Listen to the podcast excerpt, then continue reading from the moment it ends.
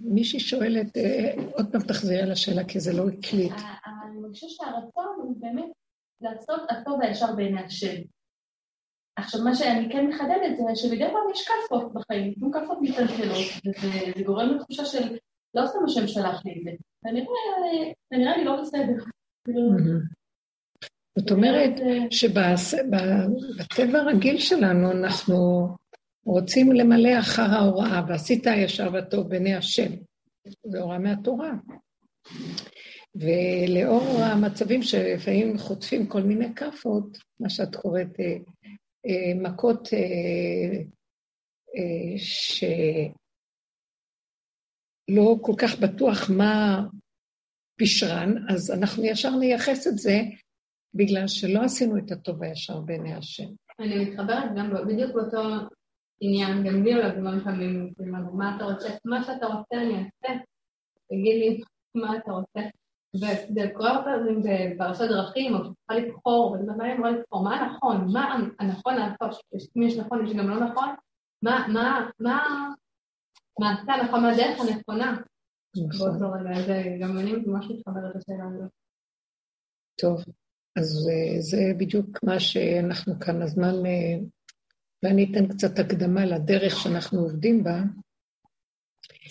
אה, שהשורש של הדרך היא, היא נעוצה בתורת, האריזה על תורת רבי שם בר יוחאי ועל שם טוב, שבעצם אנחנו,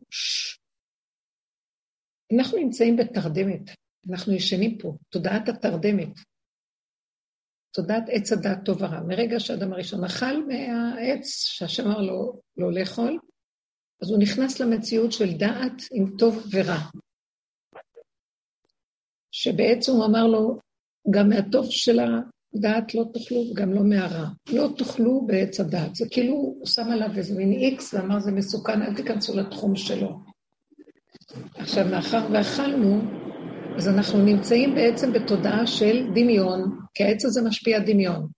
במקום המצב שהיה של האדם הראשון, שהוא ראה כל דבר בצורה אמיתית, ישרה, נוכחת, חושים דלוקים שיודעים מעצמם, בלי שזה עובר דרך הדעת. הכל היה מאוד ברור, מאוד קיים, מאוד נוכח, אמיתי. זה התכסה, והכל צריך לעבור עכשיו דרך מסך, מנגנון כזה של דעת. שיש לו נקודת אמת קטנה, הוא מתחיל לרבות אותה, ולהסתובב, ואז להתרגש, או הרבה מחשבות, הרבה הרגשות, ואז הרבה פעולות, ורשות הרבים, מה שנקרא. ונעלם הדקות של העכשוויות, הנוכחת, המדויקת, שהיא מגיעה, כל תינוק בא וכיכרו בידו, מחשבה אחת מולידה הרגש קטן, לתת חיות למחשבה, וכוח העשייה שפועל להוציא את זה לפועל באופן טבעי.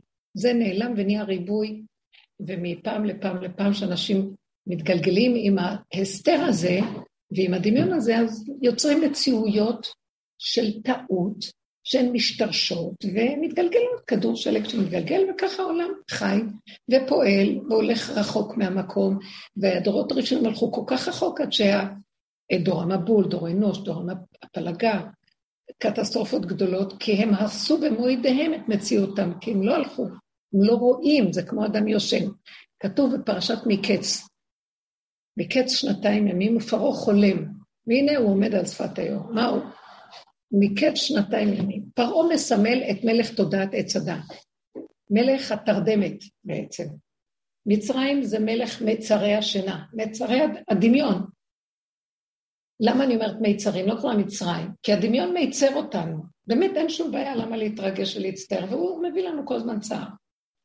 כי הוא מכניס אותנו לספקות ולבלבולים ואפשרויות רבות ופרשנות ומשמעות וכל מיני דברים, ואז הבן אדם מתבלבל. אה? זה בעצם כן, התשובה. רק רגע, רגע. אני דרכי לפתח רחב את הנקודה כדי שהיא תיגע בזה. אז פרעה הזה מקץ שנתיים ימים, והנה פרעה חולם מה זה פרעה חולם חלום? מה חידש לנו? הלוא כל היום חולם חלומות. כל התודעה היא מציאות של חלום. זה כאילו אדם חולם, בתודעה שאנחנו, אנחנו ישנים וחולמים שאנחנו ערים. חלום בהקיץ, אנחנו ערים בהקיץ כזה, כביכול. זה מצב של, עכשיו, מה זה מקץ שנתיים? אני שומעת את המקץ שנתיים. יש בו את המילה יקיצה מהשינה, שנתיים זה שינה, שינה, שנת, שבעתיים, כפליים של שינה. אז uh, יגיע איזה קץ של סוף הדורות, שנצטרך להתעורר, זה פרשת מקץ. מתעורר, מה יעורר אותו מהשינה שלו, מהתרדמת? מסייטים לו את השינה, נותנים לו איזה חלום מסייט, או משהו מבהיל, או איזה משהו שנפעם את רוחו. ואז הוא יהיה חייב להתעורר, זה יקרה לנו בסוף. פרעה זה אנחנו, למרות שאנחנו יהודים, יש לנו... מה עשה השם שהוציא אותנו ממצרים? הוא אמר, בואו אני אוציא אתכם מהתרדמת. אתם נמצאים כולכם שבויים בתודעת עץ הדת וחושבים שאתם חיים. מה כל הצדיקים שהכתוב בראשית מונה לנו אותם, הם הצליחו לחקור ולשאול ולחפש, הם הרגישו שישנים, יש תמיד בכל דור כאלה ששואלים, חכמים, צדיקים, אה, חוקרים למיניהם שמחפשים את האמת, ואז הם מזהים שהם ישנים. אז מה ההבדל ביניהם לבין התושבים הרגילים? שאלה חושבים שהם ערים, והם יודעים שהם בעצם ישנים, אבל הם יודעים שהם ישנים, וזה התחלת עבודתם. עכשיו, קיבלנו תורה, וגם התורה נפלה לתוך עץ הדת, כן? כי התורה, לוחות הראשונים היה חופשי ממלאך המוות, חרוט מכל עוד קראו את אותו דבר, אין, אין, אין טוב ורע. משני העברים אפשר היה לקרוא את אותו דבר בלוחות האבן, חרוט, ואפשר לראות את שני הדברים. אין דואליות, אין ספק, אין כלום. תורה שבתוך הבשר בעל פה, שלו. הכל קיים, מונח לפנינו, המידות יודעות, לא השכל של עץ הדת יודע, מבשריך זה אלוקה. אחר כך גם זה נפל למצב של דמיון, ואז החכמים חוזרים לדעת ומבררים לנו בדעת של החיים. עכשיו, בדעת הזאת אומרים לנו, יש טוב ויש רע, ועשית הטוב והישר בעיני השם. עכשיו, תקשיבו, אנחנו בתודעת עץ הדעת. עם תורה, שגם נפלה לתודעת עץ הדעת, והיא מנסה בתוך התודעה לברר לנו את המצב. לכן החכמים כל הזמן מבררים את התורה. כי אם זה היה כל כך ברור להם, למה הם עמלה של תורה? למה הם צריכים לעבוד כל כך קשה על הבירור? להוציא הלכה, שמעת אתה, כאילו לחפש אליבא דשמטת, איפה כל דבר יש את האמת שלו ולנפות, וזה אומר ככה וזה נכון, מלחמתה של תורה, בגלל שגם שם זה סמוי עכשיו. בכל אופן, מתוך כל זה התורה נותנת לנו קודים, ועשית הישר והטוב. עכשיו, כל אחד יכול להגיד, אני יודע מה ישר וטוב. אז באה התורה ואומרת לנו, אנחנו החכמים נגדיר לכם מה הישר והטוב. כי כל אחד יקרא, עשית הישר והטוב, אני יודע מה טוב, אף אחד לא יגיד לי מה טוב. אני יודע מה הישר והטוב בין אלוקים. באים החכמים ואומרים, אתה לא יודע. ועשית ככל אשר יורוך, אפילו ששמאל זה ימין וימין זה שמאל, הם יודעים ואתה לא יודע, ולך זה נראה שאתה יודע. אל תסמוך לדעת שלך. משמע כשאת רוצה לעשות את הטוב בעיני השם, באים החכמים ויגידו לך, את לא יודעת מה טוב. התורה אומרת לך, א', ב', ג', ד', תורה של עץ הדת. עכשיו, גם בזה מתבלבלים. החכמים כל הזמן צריכים לברר, אז רצים כל הזמן החכמים. ובסופו של דבר, יש דברים שזה כבר לא מסור לדעת של החכם שיגיד לנו, זה מסור למידתיות של הדבר. גם מידה, כשהיא עקומה, אז היא לוקחת את הדבר בשכל והיא גם מעכבת אותו. אי אפשר כל הזמן, על זה אי אפשר לרוץ לחכמים. רצים, אבל לקראת הסוף יהיה בלאגן מאוד גדול, ודברים לא יהיו. למשל, מה ששמעתי ממך, וזה מה שכאן מתחילה העבודה שלנו. ואלה התלמידות של שנים נמצאות, גם בהתחלה היו השאלות האלה. אנחנו באים עם הרצון לעשות את הטוב, להיות צדיקים ולעשות דברים טובים. ובאה הדרך ואומרת לנו, הדרך הזאת היא מורידה אותנו עכשיו גם מעץ הדעת טוב, מעץ הדעת רע. זה בעצם באמת מבית מדרשו של אליהו הנביא, שיבוא שלושה ימים לפני משיח, ויגיד לנו, יכין אותנו למצב של ימות המשיח. אז מה הוא יעשה? הוא יגיד, אתם תרדמת, בואו נתעורר ונצא מהתרדמת. לא, אבל יש לי תורה. הוא יגיד לנו, גם בתורה נכנסנו לתרדמת. תחילת הקורונה הראתה לנו את המצב הזה, הרבה דברים שהיו ברורים לנו מדרכי התורה. ישיבות נסגרו, תלמודי תורה נסגרו, אנשים התפללו לבדם במניין בבית עם עצמם, והכל, כאילו, מה קרה? אבל זה לא דרכה של תורה, אז מה שהם לא רוצים? ואז אה, צעקו כל, כל מיני אנשים, צעקו, אה, אבל אה, אנחנו לא יכולים לסגור ישיבות כי חייבים ללמוד תורה ואי אפשר להפסיק תורה. אז אמרו להם החילונים, השלטונות, אה, אפשר ללמוד גם תורה לבד בבית, לא חייב ישיבה כדי ללמוד תורה. שמעת איזה תשובה ענו להם? אז זאת אומרת שהאמת שבלימוד תורה יכול להיות גם אדם לבד, אבל הוא יפה שיושב עם עוד מישהו ויש לו חברותה, זה כבר התוספת. אבל אם אתה בא ואומר, אל תגיד אי אפשר תורה, יש תורה גם לבד, תלך תלמד תורה. מתחילים לדייק אותנו, ומי מדייק אותנו? אנחנו כבר הלכנו לאיבוד. לא, אי אפשר ללמוד תורה רק בישיבה. אומר, לא, גם אם תהיה במדבר, תיקח את הגמרא, תפתח אותה ותלמד. מה אתה מקשקש תורה? תורה? הם באים להגיד לנו את זה, כי אנחנו הסתבכנו עם כל ההתרחבות של הדמיון, של החיוביות, והחבו לנו את זה, היה שוק. עכשיו, מה אני רוצה לומר? כשאת באה ואת אומרת, אני רוצה לעשות את הטוב וישר, אני אומרת לך, בואי אני אוציא לך את כל הקומנדו האלה שעבדו ונשחקו ומתו וחיו ונשחקים עדיין. ועד שהם, למה? כי הם מתחילים להגיד איזה שאלה נאיבית יש לך, של כולנו כמובן, שמה? אני לא רוצה להתבטא בצורה חריפה מה שאני נוהגת לעשות. לא, אני מכירה, את אומרת, כאילו, מי את בכלל? זאת כאילו, התודה. כאילו, כולנו, לא רק זה, כאילו, אני רוצה לעשות את הטוב בעיני השם, ואני אומרת לך, אה, בגלל זה אנחנו לא יוצאים מהגלות, כי אנחנו עוד מאמינים לעץ הדעת טוב, ורוצים לעשות טוב, וזה דרכה של התורה בגלות, כי היא נשבתה שם גם. אז מה, נעשה רע? לא. לא טוב ולא רע. אז מה נעשה? נפסיק לרצות לעשות הטוב כישר בעיניו. למה? בגלל שאני לא יודעת מי הוא, ואני לא יודעת מה זה טוב וישר. בואו נצא מנקודת אקסיומה כזאת. כל מה שאנחנו צריכים לעשות בעץ הדת כל הזמן, זה אה, לשחק אותה טוב או רע. רע אנחנו לא רוצים לשחק אותה טוב, אבל זה כולו משחק פה. למה? את יכולה להבין מה אני מתכוונת לומר? אני מתכוונת לומר שהאמת היא משוללת טוב או רע. אלוקות משוללת טוב או רע. אין טוב ורע באלוקות. ואנחנו הלכנו לאיבוד במוח של הבני אדם. וכשאנחנו רוצים לעשות טוב רע, זה תמיד יהיה לפני מוח האדם. אנחנו רוצים לעשות טוב לפני אלוקים. אנחנו לא יודעים מה זה אלוקים. אני מדמיינת מה זה אלוקים. ואז הוא אומר לי, אני בכלל לא במה שאת מדמיינת. כי את עדיין עם השכל של העולם, ואת חושבת שאת יודעת ומבינה מה זה אני. יבואו חכמים יגידו לך, תעשי רק מה שכתוב בתורה. אבל גם מה שכתוב בתורה התחיל להתכסות בכל מיני דברים, ולא ברור לי. גם הם יגידו לי, מה הם עושים? הם אומרים לי, תלכו לרופאים, תלכו לזה, תלכו לכאן, שולחים לפסיכולוגים, לכל מיני מטפלים, לכל מיני עניינים. אבל אם אתם בעלי חוכמה כזאת גבוהה שהיא מעבר לטבע ולעולם, שזה דת ישראל, למה אתם לא מעמידים לי עכשיו את החמה באמצע אה, הלילה? כי הלוא אתם עם אור אחר מהעולם. אז מה חסר פה? חסר שגם התורה נכנסה לטבע. זה בעולם החילוני, וזה לעומת זה עשה השם, ואנחנו רוצים את השם, באמת, אז איפה השם? הוא לא בזה ולא בזה.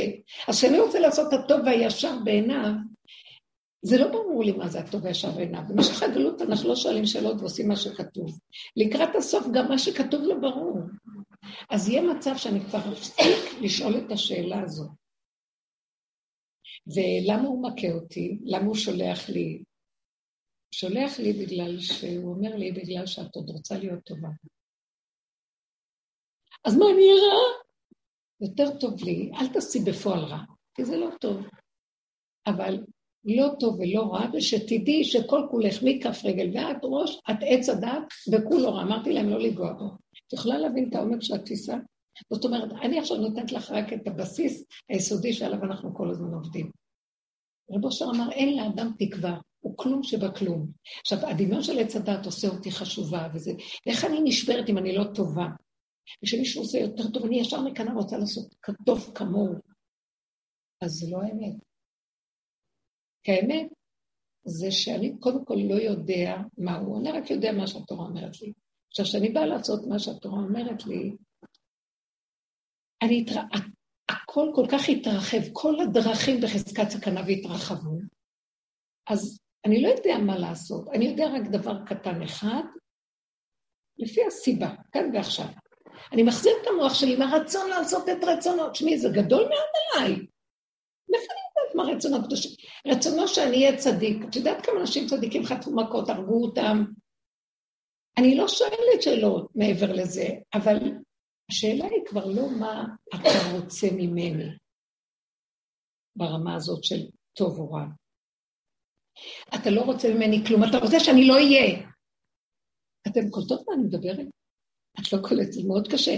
לקראת הסוף, היא עמומה, אני אפרק לכם את כל החיוביות ואת כל הצורה הזאת שאתם בנויים עליה גם בכל התרבות התורנית הזאת, וכל ה... הגרעין התורני, וגם הצדיקים החרדים וכל מיני וכל מיני. כתוב, אה, לקראת הסוף, אתם לא קראתם מסכת סנהדרין, אה, מסכת סוטה, אה, בעוד מקומות, יכול להיות שזה, איפה זה כתוב? שכתוב דור חוצפה יסגה בן קם באביב בת בהמה קלה וחמותה, בית הוועד מינות, כן? הגפן תיתן פריה והיין ביוקר, ו... ובסוף כתוב גם בתלמידי, ו... וקטגוריה בתלמידי חכמים. רש"י אומר שמלמדים חובה לתלמידי חכמים. הדור הסוף ילמד, אה, לא, לא, יקטרגו ולא ימצאו, כן, כן.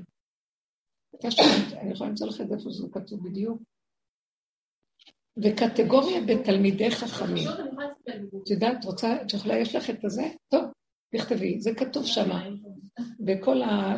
מה שכתוב באחרית הימים, שיהיה כתוב גם שלא אה, יכבדו כלום, יזלזלו אה, לכל אה, מצוות התורה, כאילו אנשים יתהלכו בחוסר צניעות בחוץ ויצדיקו את מציאותם ויאשימו את האחרים. כן, הכל יתהפך. הזקן הצעיר יצפה שהזקן יקום בשבילו. כל מיני מצבים הפוכים על הפוכים.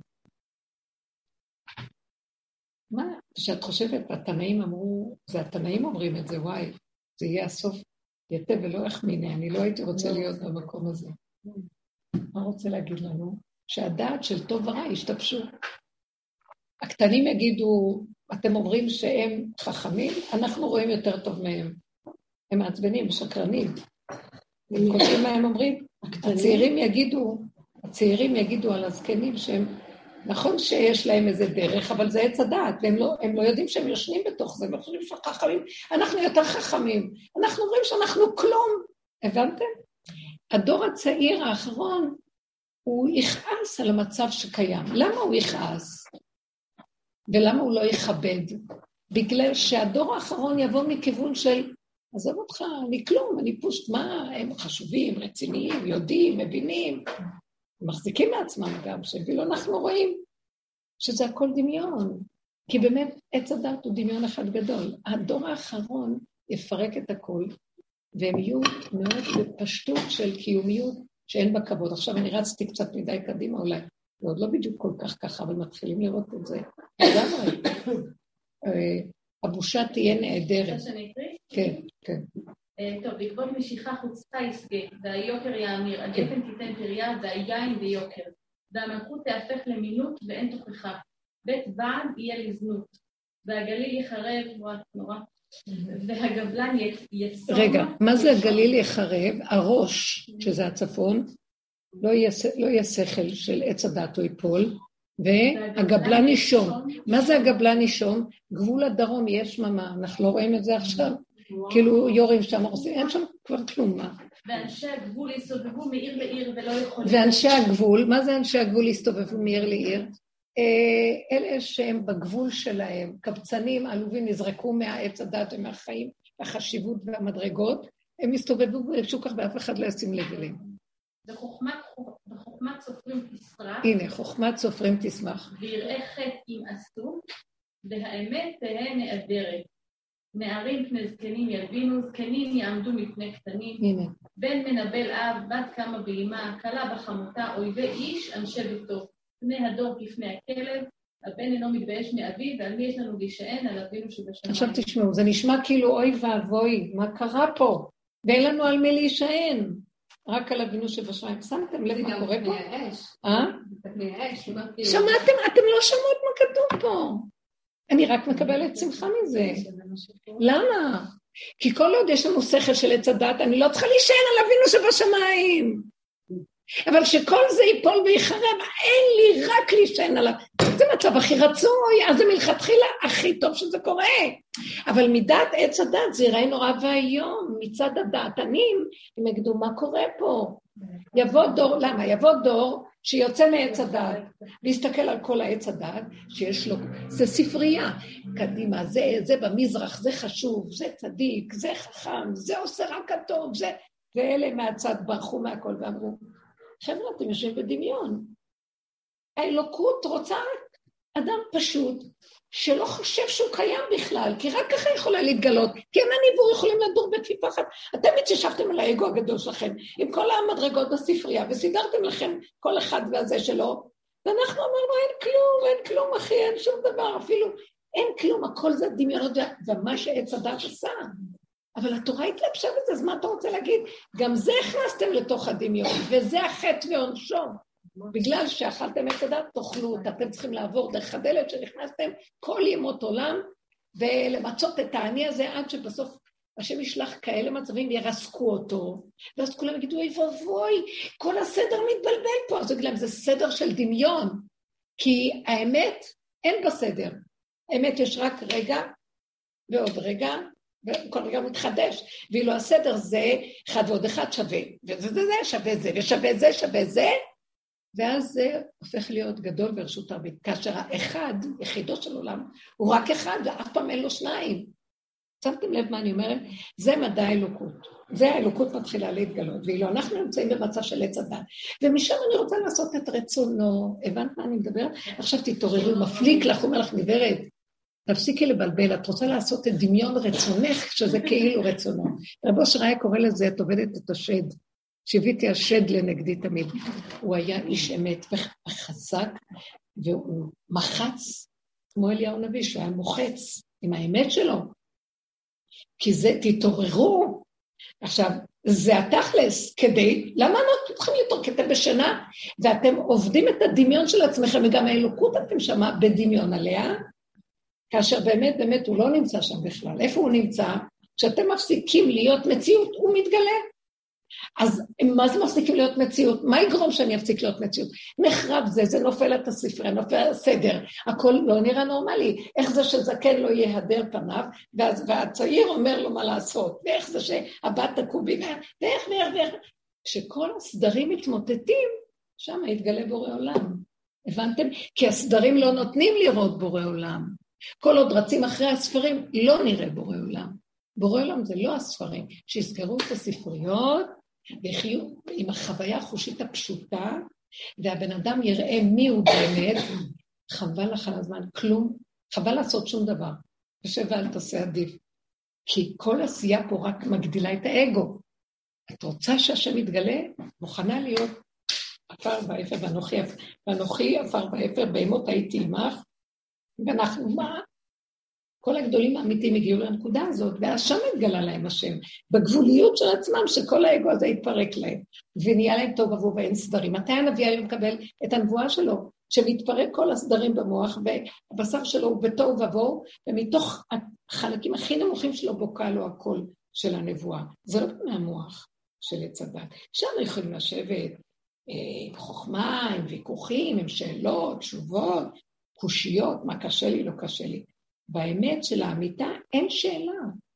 אין שאלה, ככה. אשריהם שככה לא. אמונה פשוטה וזהו.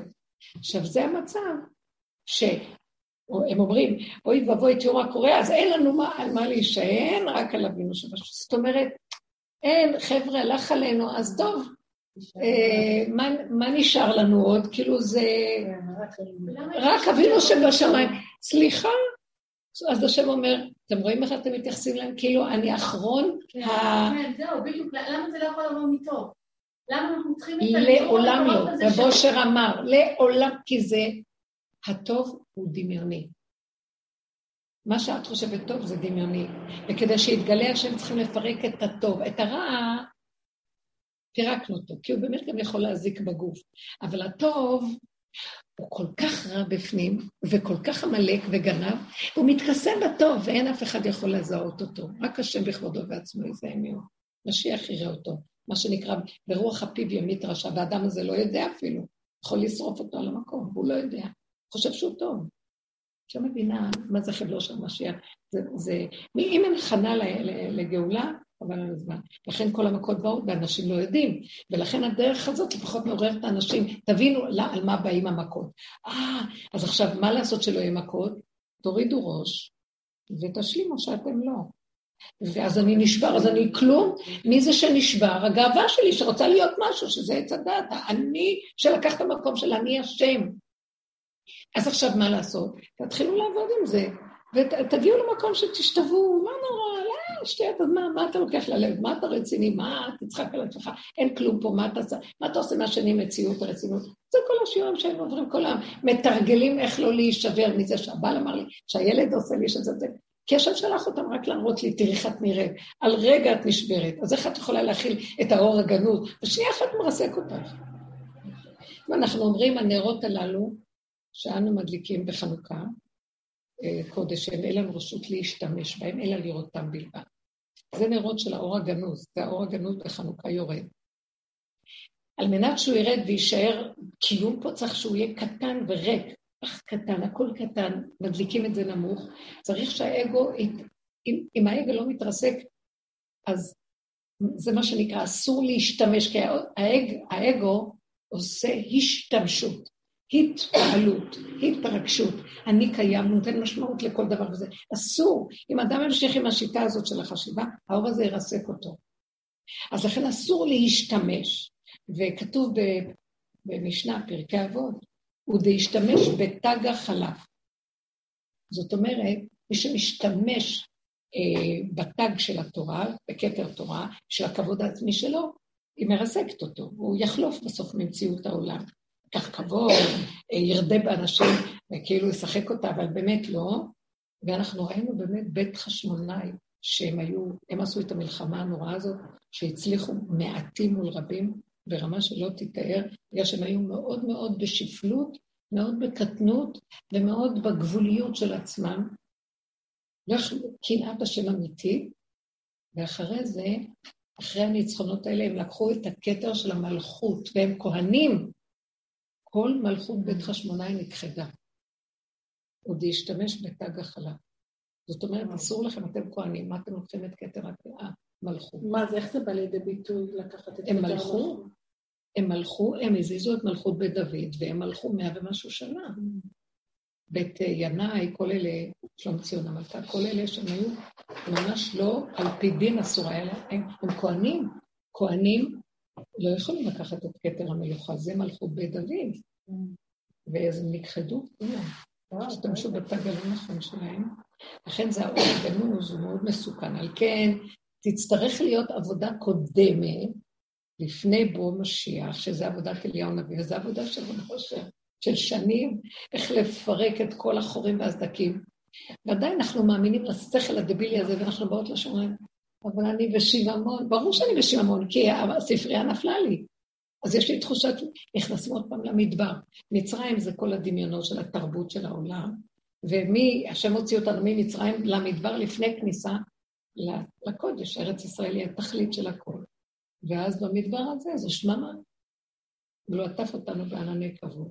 בכל אופן, טיפה זה השגחה, נכון, גם בדרך הרגשנו את ההשגחה כל השנים, אחרת לא היינו מצביעים כל כך הרבה שנים בעבודה של פירוק הישות העצמית. למה שאדם יהיה מזוכיסט ויפרק את היסודות של עצמו? אה, אבל כולנו הרגשנו איזו שכינה הייתה בזה, אה?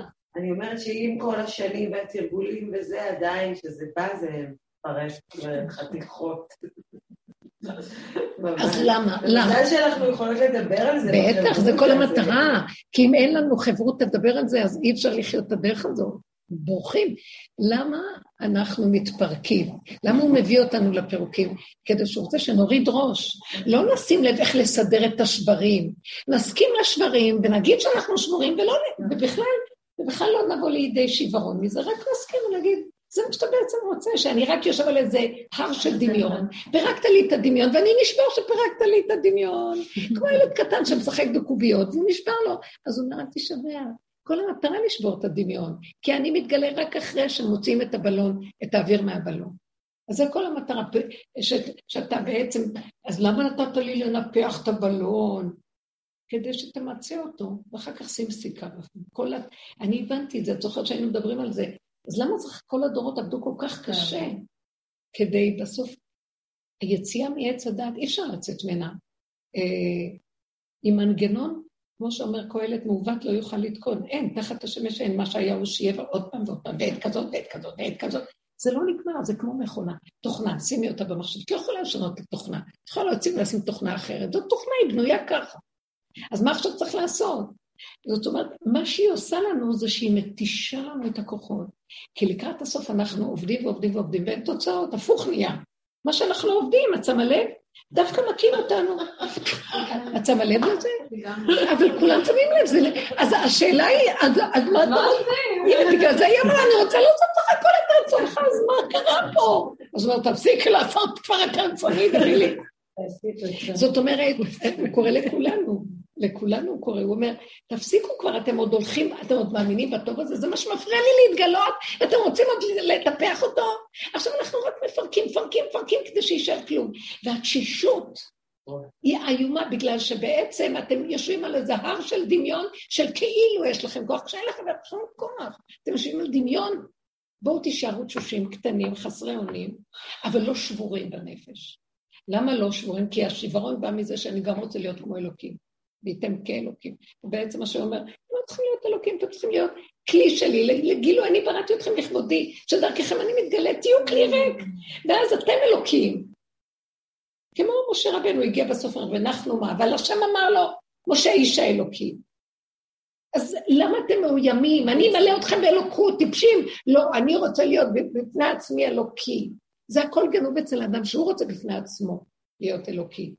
אז השם אומר לו, לא, אתה מבין, זה הגניבה של עץ הדת. אמרתי לכם לא לאכול מזה, כי האגו כל הזמן מחקה את האלוקות. וזו המטרה, בסוף, במשך כל הדורות, אומרים, אין לכם ברירה, תעברו דרך ה... התחלת את המסע הזה, תעבור, תגמור אותו. כי זה גם גורם לך להיות תשוש ועייף, אתה לא מגיע לתוצאות. התוצאה הכי גדולה היא בסוף שתגיד, אה, לא, אני עייף, אני לא רוצה כלום. אני מסתכלת על זקן בסוף ימיו, כמה הוא עושה בחייו, בסוף הוא תשוש ולא אכפת לו כלום. הוא משאיר את כל כספו ולא יהיה לו כלום מזה. ככה זה בעצם, לקראת הסוף אנחנו נהיה במצב הזה. אבל אסור להיות שבורים. יש זקנים מאוד שמחים ומתוקים וחיוניים, והם לא נשברים מזה שאין להם זה ואין להם כוח. ו... אז אנחנו, כל המטרה שהסוף שלנו לא יהיה עצוב, אלא נהיה, נקבל בנשים, כי זה גוף הרצונו יתברר. שיהיה לנו רק אותו, ואין לנו אלא לשאת את עינינו לאבינוש בשמיים. זה רק אותו אנחנו רוצים. לא, אני אומרת לו, אני אומרת לו, אבל לא. תודה. אני אומרת, כמה בבוקר, מה את עושה? איך? כמה בבוקר, מה את עושה? אני אומרת לו, מה את אומרת בבוקר שאת קמה? מודה, אני לפניך. מה? מודה שאני לפניך. אני מתוודה גם שלי. איך שאני קמה, אני אגנוב אותך. אני אומרת לו את האמת עכשיו. אני, אם לא ייתנו לי מה שאני רוצה, אני אהרוג, אבל זה לא יפה להיראות שאני כזאת אה, זה, אז אני אשחק אותה, אבל באמת, אני ניגשת לאדם לדבר איתו, אני רוצה איזה אינטרס ממנו. אני גונב אותו, גונב את דעתו. את זה אנחנו צריכים להתחיל לראות. זאת אומרת, במקום לעשות רצונו, זה נורא, לעשות את רצונו זה לא מחייב אותי. כאילו אני מדלג על מי אני באמת, ורוצה לעשות, מה, אני מלאך? מלאך אין לו גוף נורא. יש לו דעת נבדלת. אבל השם ברא אותנו עם גוף, אנחנו כאילו מתעלמים מהחלק הנמוך. משחקים אותה מלאך. וואי, שתיתי כנראה... יקדים קנה לבשת. אז זאת אומרת שהוא אומר לנו, דוד המלך קלט את זה, ובסוף הוא אומר, בהמות הייתי עמך. ונחנו מעני עפר ואפר, אומר אברהם. זאת אומרת שהוא בסוף קולט שמה שאני לא עושה זה, יש בתוכי איזה כוח שגונב. אז עכשיו אני, במקום להגיד, מה רצונך השם? כשאני אומר, מה רצונך השם, אני יודע עכשיו שאני גנב. כאילו שאני באמת רוצה לעשות את רצונך. באמת אני לא רוצה לעשות את רצונך. אני רוצה מזה חיות, אני רוצה להיות צדיק, אני רוצה איזה משהו, אני רוצה איזה אינטרס. את יודעת מתי האמת? שאני אומרת לו, אני לא רוצה לעשות בכלל את עצמך, רק מה שכיף לי. הוא אוהב את זה הרבה יותר. את לא יכולה להבין שהשם זה אלוקות, שהאמת זה, שאלוקות זה אמת. אנחנו מדומיינים על השם כאילו הוא כמו אנחנו, כמו שאנחנו עץ הדת. השם גדול, השם, והייתם כאלוקים, הכל שם, זה דמיון. באמת באמת, מהי האמת? וחותמו של השם אמת, מהי האמת? האמת שכיף לי לגנוב את הכבוד. כיף לך מה? לגנוב את הכבוד, זה נותן לי לחיות. אבל הכיף הזה ייתן לך מכות. אז הוא יראה לך בעל כוחך שזה לא כיף. בעוד שכשאת הולכת עם החיוביות ואת לא מוכנה לראות את האמת, את באמת יכולה... זה האמת שלי, אני צריכה להתגלות על האמת, אוקיי, זה האמת, אני אמשיך לעשות. אבל את לא יודעת שזאת האמת. בכל מקרה, מה שאני עושה זה... את מבינה מה קורה פה? תני לי מים, סתם מים. קרה כאן משהו שאנחנו מצדיקים את עצמנו. להודות באמת, אם אני אומר לו, אני רוצה את הכבוד לעצמי, זאת האמת שלי, אני אומרת לו את זה. אני לא יכולה אחרת. ואני לא יכולה אחרת. אני כן? רואה שכל מה שאני אעשה, יסתדר שם במשהו. מאוד יפה. אז היא באה ואומרת לו את האמת. עכשיו, מה הלאה? להסכים, בבקשה. קודם כל, אני מסכימה. בהתחלה אני נשברת. מה, אני כזאת? חשבתי שאני באמת באמת עושה לכבודו.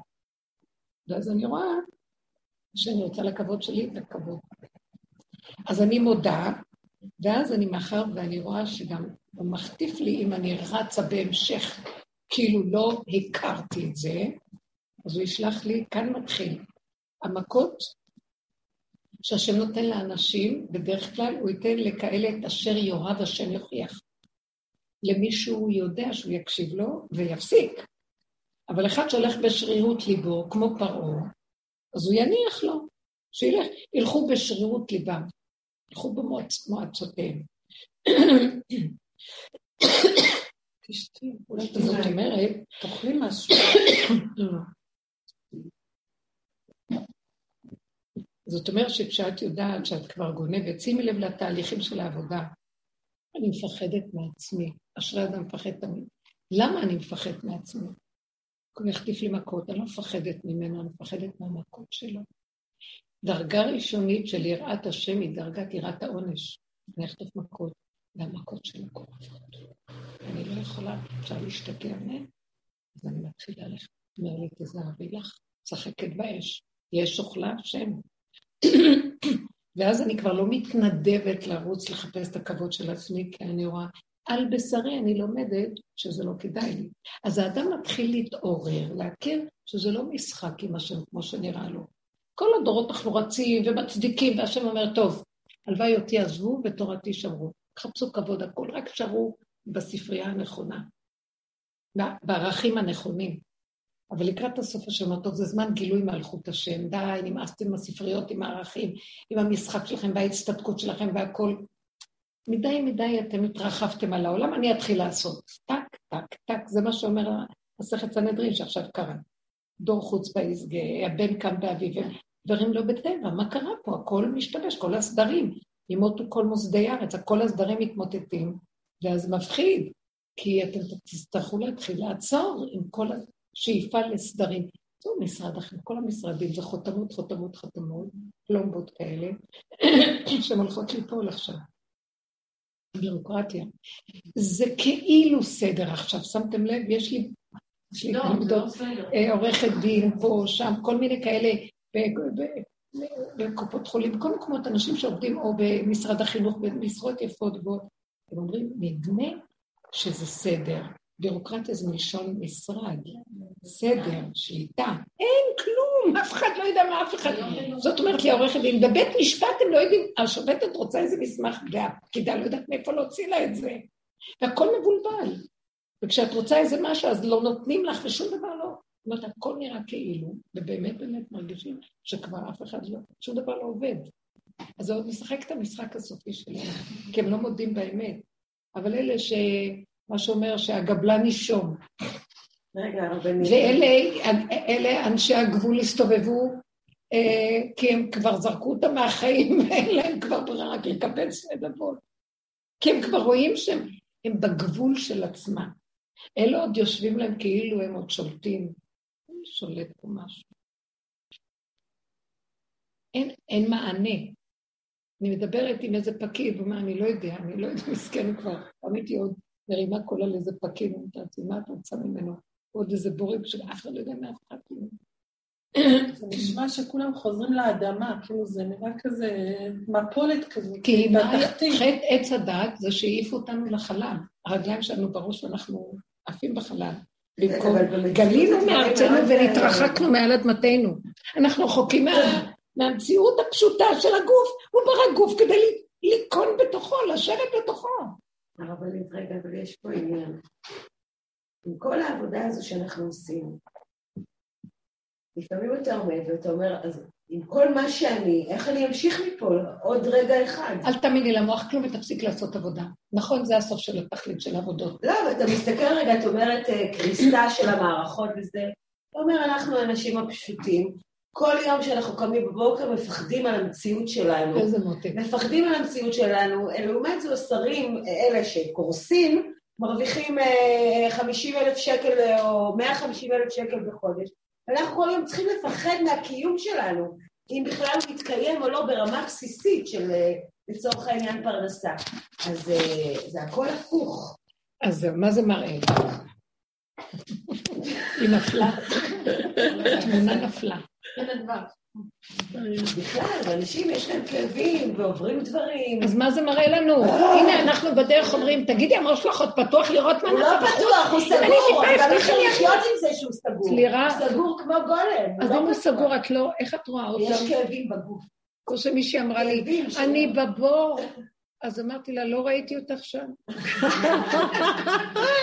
את לא סוגרת, כי אם יש לך כאבים ממה שאת רואה, זה לא סגור. אני מתה מפחד שיפתח לי המוח ואני אראה, אני אמות, הקינה תהרוג אותי. נהייתי יותר מדי גבולית, מה שפעם לא חשבתי כספרייה פתוחה באוויר גדול. נהייתי גבולית, ועכשיו אם אני רק טיפה אקנא, זה גוף הגומר עליי. ואני צריכה עוד שהשם ייגע בי, הוא כבר נוגע בגבול.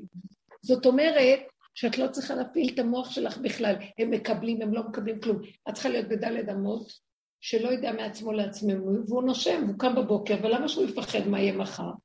זה מה שהוא רוצה. אתם, אתם הבנים שלי, אני אכיל אתכם, אני אשתה אתכם. למה המוח שלכם עוד חושב שאתם עושים? זה עץ הדת, וייתן כאלוקים, אה? אתה חושב שאתה רץ ומסדר את הפרנסות שלך? אתה מדומיין שאתה רץ. לא, תמיד אני זה שכבר... אנחנו יודעים שאנחנו כלים לידו, אנחנו יודעים את זה. אבל עדיין, יש גלים מאוד מאוד סוערים בין... עדיין, גם אחרי שנים של עבודה. שנים של עבודה לא שנים של לא, עבודה. אבל תקשיבי, mm. שנים של עבודה לא המטרה שנגיע למשהו, רק שנתעף ונדע שאין כלום. אין כוח. זה כאילו אבוידי. איזה עבודה? פרעה הוא מלך העבודות. אז אנחנו משועבדים, נעשה עבודה, גם אומרים לנו, דומה בדומה מתקן, תעשו עבודה על מנת לצאת מהעבודה. אז חושבים שהעבודה מוציאה אותנו? התשישות שאין תוצאות בעבודה מכריחה אותי לצאת, שמעת? זה מדהים, כשאני שבורה, וממש קשה לי, ואני מתוסכת, אז אני מחפשת משהו לעשות. משהו לעשות, כאילו עבודה באמת טובה, אפילו לפעמים יכולה לעשות משהו. הכי טוב. כאילו העשייה, הכי טוב. רק עשייה בלי מוח. זה בריאות הנפש. אל תלכו על המוח. המוח נחשים, עוקצים, יהרוג אותנו. זה היה לי מהפך. פתאום גיליתי שהכביסה מרפאה אותי. כולם אומרים את זה ממש? למה מדיח? ממש. ממש. איזה מהפך, לא, עכשיו זה ממש אנחנו בבית, נגיע למצב שכל אחד יחטוף את הצלחת מהשני ויגיד, זה שלי, כי כל אחד מפחד על הפחד של השניות של הגאולה. שישאר לו מה לעשות. זה הגאולה. זה הגאולה. מה, אני אשאר לא שפוי, לא יהיה לי מה לעשות. אז נמציא כל מיני דברים של גוף, את מבינה? עשייה פשוטה, עשייה. אם אני אתן למוח להסתכל למה הם, למה לא הם, מה זה חיסונים, לא, לא חיסונים, דעות. אבל אני אגיד את השליחות שלי, אם אני רוצה שליחות זה של לממש את עצמי. כאילו, לממש את זה. את לא, אומרת שאני צריכה בדיוק לתוך הבית, להגיד, את בדלת המתחת, יש לך את לא, הבית, זה יש- וזה. אבל פה יש מקום. לא, כי אין...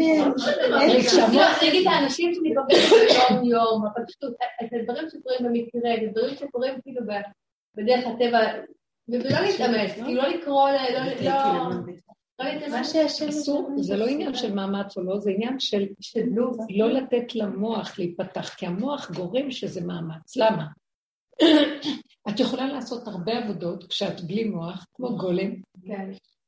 וטוב לך, לא מרגישה את העומס. ואת יכולה, כשאת עושה משהו, והמוח שלך פתוח, מה, כל היום אני עובדת, מי עוזר לי, אף אחד לא עוזר לי, תמיד הכל אני, והם מנצלים אותי, ואני זה, זה כמו שאת עושה עכשיו, עושה עבודה אחת, ונדמה לך שאת רער של עבודות, כי המוח מעיק, אז את צריכה לסגור אותו פשוט, ולא לחשוב בכלל. עכשיו, זאת אומרת, אני רוצה לממש את עצמי, זה עוד בא מהגדלות של עמלק שרוצה להיות עוד משהו בעולם, והוא דוחה את הגאולה, זה, הוא גורם שהגאולה לא יהיה לה קץ כל בשר. מה זה קץ כל בשר? שנגיע כבר לבשר בלי מוח, שהמוח יהיה בתוך האדמה. גם בבשר יש תחושות. אני רואה דווקא שאני שאני דווקא אומרת לעצמי, אל תסגרי מהמקום שלה, אלא תעברי דרך הדבר, לא ממקום של עבודה, אלא כמו דרך הגוף, דרך ה... כאילו גם לא, גם אני לא יכולה לסגור, כי גם זה מאמץ בשבילי. זה כאילו לעבור דרך החוויה. נכון. אז זה גם, אה, זה נקרא לסגור אצלי. כאילו לסגור את השוטטות. זה נקרא. כשאני אומרת לסגור, זה לסגור את השוטטות שלנו במוח. ואז הוא כן קיים, אבל את מורידה אותו לעשייה. והעשייה, היא מתגברת על הכל באמת. כי כשאת משוטטת איתו, אז את כן. חלוקה. הידיים עושות והראש שלך בעננים. וזה מסוכן מאוד. פיצול קשה מאוד, זה מכביד. אבל כשאת מורידה אותו לתוך העשייה, אז הוא מקשקש, אבל בתוך העשייה. זה כבר אינו דומה. זה כאילו את עוברת דרכו, זה בדיוק מה שאנחנו מתכוונים. אני ישר רואה, אני קמה בבוקר, להגיד, אני קמה בבוקר, הוא ישר קם. ואז אני אומרת לעצמי, לא, לא, לא, לא, תסיכי, תלכי, זה הכוונה. לכי עם הידיים והרגליים, תעשי את הפעולות, תורידי את הענק, ואני חותכת את זה לפעולות קטנות. אני קמה בבוקר, ולפעמים מתחיל איתי. טק, טק, טק, טק, טק, מאיפה כל השדים צצים? אני רק עוד לא התעוררתי, מתעורר לפניי. פתאום מתעורר לפניי. על ההוא ועל ההם, ופתאום מעניין אותו כל הדמויות והאנשים ועניינים. אז אני, אני ישר נבהלת, ואז מה אני עושה?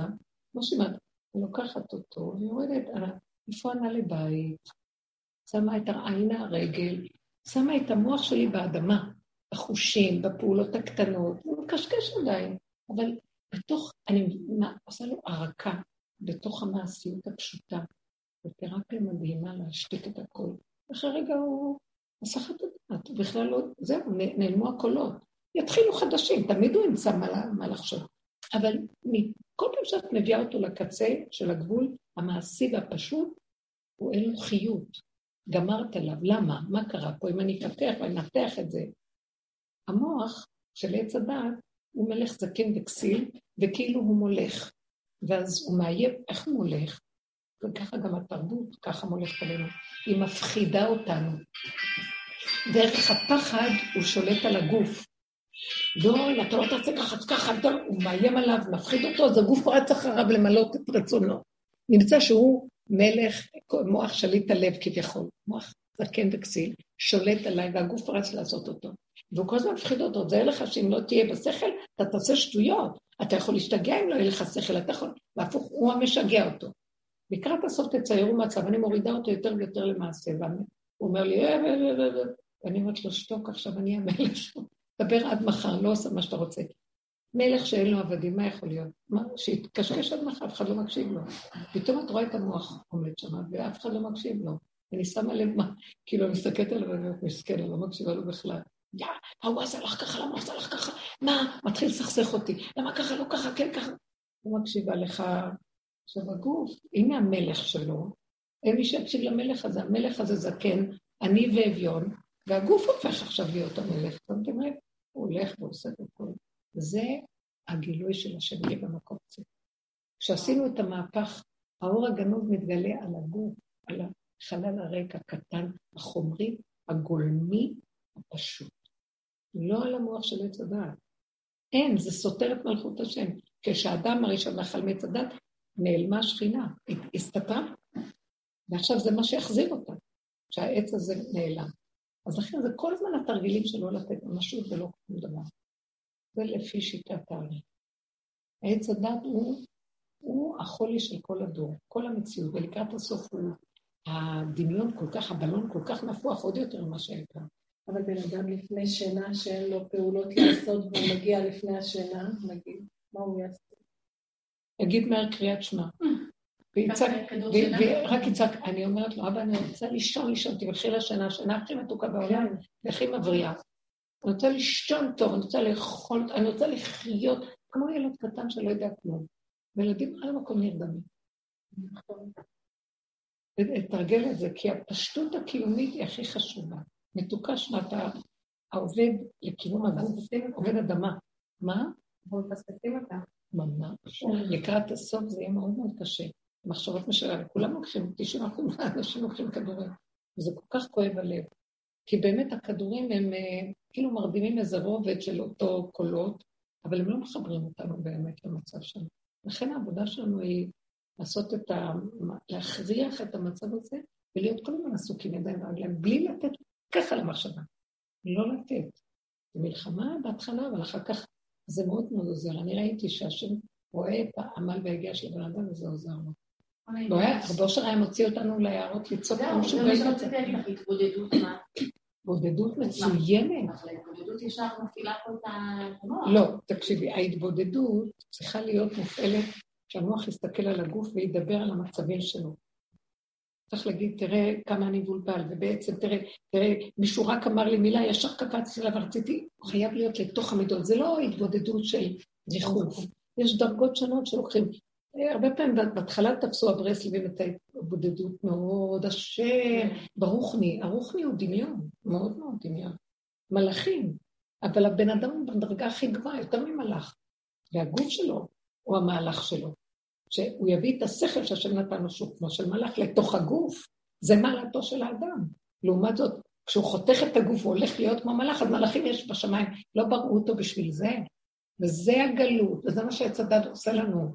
וייתם כאלוקים, זה ריחוף של מלאך, ועץ הדת הוא עבודה זרה הכי גדולה, כי המלאכים זה עבודה זרה, אסור לעבוד מלאכים. אנחנו בשיטת עבודה זרה.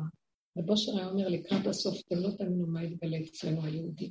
וכאילו לפעמים אני מסתכל ואני כן. ממש חושבת שיתגלה בעצם שאנחנו בגדר עבודה זרה, אבל לא הייתה לנו ברירה, כתוב, דוד המלך אומר, כי סילקת אותי היום מסתפח מנחלת השם, יש כזה דיבור. שהוא אמר לו, לך תגור בחוץ, מחוץ לארץ ישראל, לגבולות ארץ ישראל. הוא מדבר שם, רואים ציווה שר צבא, אני לא זוכרת אם מישהו מדבר, ואז הוא אומר לו, אז לך תגור, אה, אולי תקראי ותחפשי איפה זה, זה טוב לי, אה, כי אה, משהו מלהסתפח בנחלת השם, כי גירשת אותי מלהסתפח בנחלת השם.